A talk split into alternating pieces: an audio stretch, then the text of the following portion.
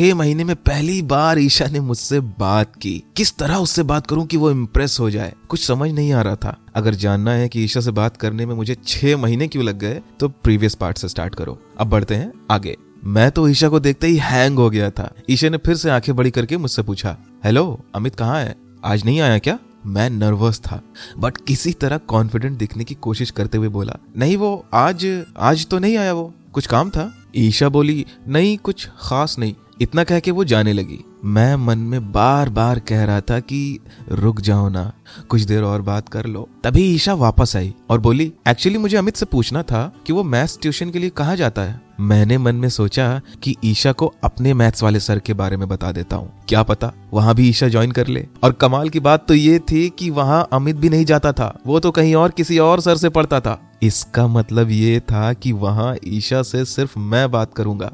अमित नहीं मैंने ईशा को बोला तुमको ट्यूशन पढ़ना है? तो अपने नीतीश सर से क्यों नहीं पढ़ती? बहुत अच्छा पढ़ाते हैं। अरे, मैं भी उन्हीं से पढ़ता हूँ। ईशा थोड़ी देर रुक कर बोली, और अमित कहाँ पढ़ता है? मैंने सोचा, अगर बता दिया कि अमित कहाँ पढ़ता है तो ये पक्का वहीं जाके पढ़ेगी।